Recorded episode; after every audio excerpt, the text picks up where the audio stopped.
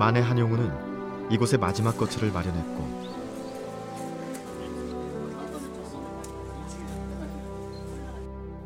김광섭 시인은 성북동 비둘기를 발표했습니다.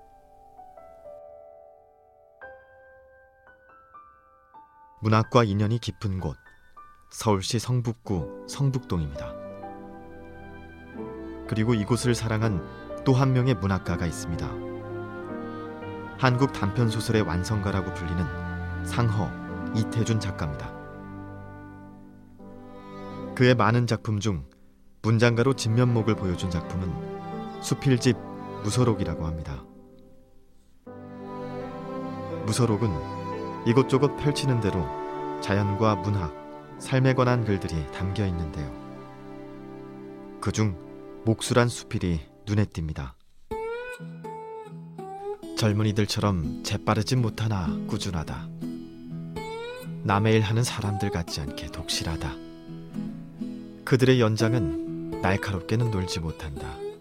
그러나 마음 내키는 대로 힘차겐 문지른다. 그들의 연장 자국은 무디나 미덥고 자연스럽다. 사실 수필에 등장하는 목수들이 짓는 것은 바로 이태준 작가의 집입니다.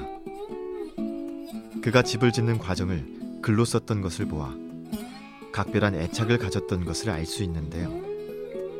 이 집은 어디일까요?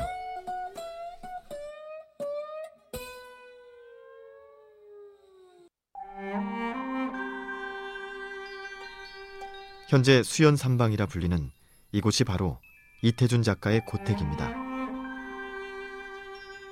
다행히 이 집은 작가가 살던 그 시절의 모습이 거의 그대로 남아 있는데요. 이들의 손에서 제작되는 우리 집은 아무리 요새 시체집이라도 얼마쯤 날림기는 적을 것을 은근히 기뻐하며 바란다.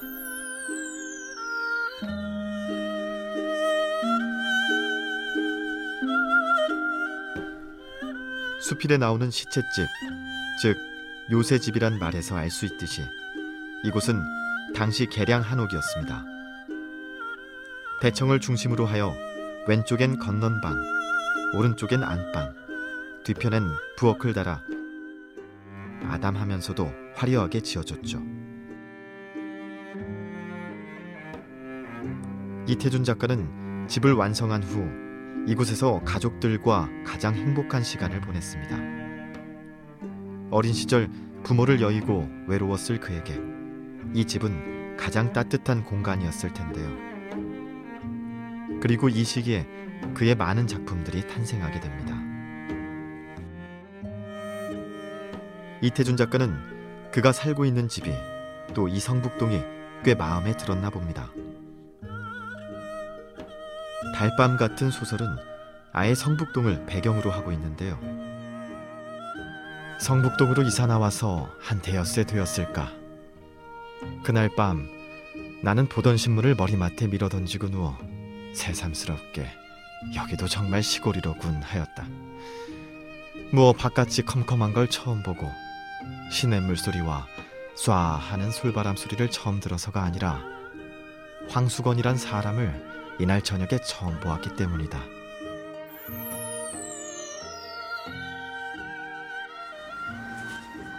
그렇다면 이 집에서 이 명작들이 탄생된 곳은 어디일까요?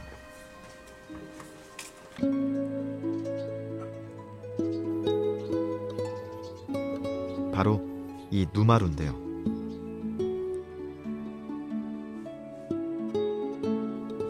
영감이 떠오르는 순간 이곳에 앉아 작품을 집필했을 이태준 작가.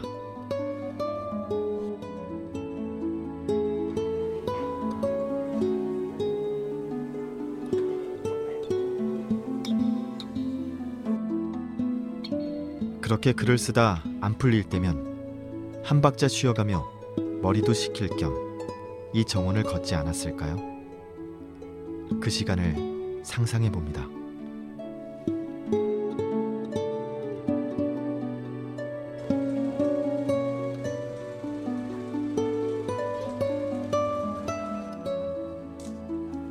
이태준 작가에게 많은 영감을 주었던 이 집은 당대 유명한 문학가였던 이상, 김유정, 정지용 등이 활동한 구인회의 사랑방으로도 이용되기도 했는데요.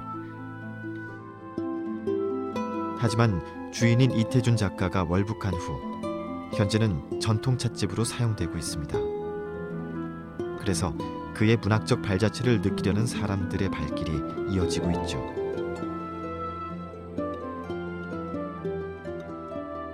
쓰시는 언어 자체가 음, 한국적인 고유 토속어랄지 이런 것을 많이 발굴하고 또 그렇게 표현을 하셨다고 그래서 실제로 읽어보니까 너무 좋았어요. 음. 저처럼 나이 들은 분들이 와서 좀 즐겼으면 좋긴 하, 하겠고 또 이제 젊은 분들도 그 옛날 정치 또는 이분의 어, 정신 또는 마음, 한국인의 정서, 집 자체가 그러니까요. 음, 그래서 좀 그런 정서를 느끼고 싶은 분들에게 추천하고 싶습니다. 서울시 성북구 성북로 26길 그곳엔 주인이 다시 돌아와 예전처럼 많은 이야기를 들려주길 바라며 기다리는 집과 사람들이 있습니다.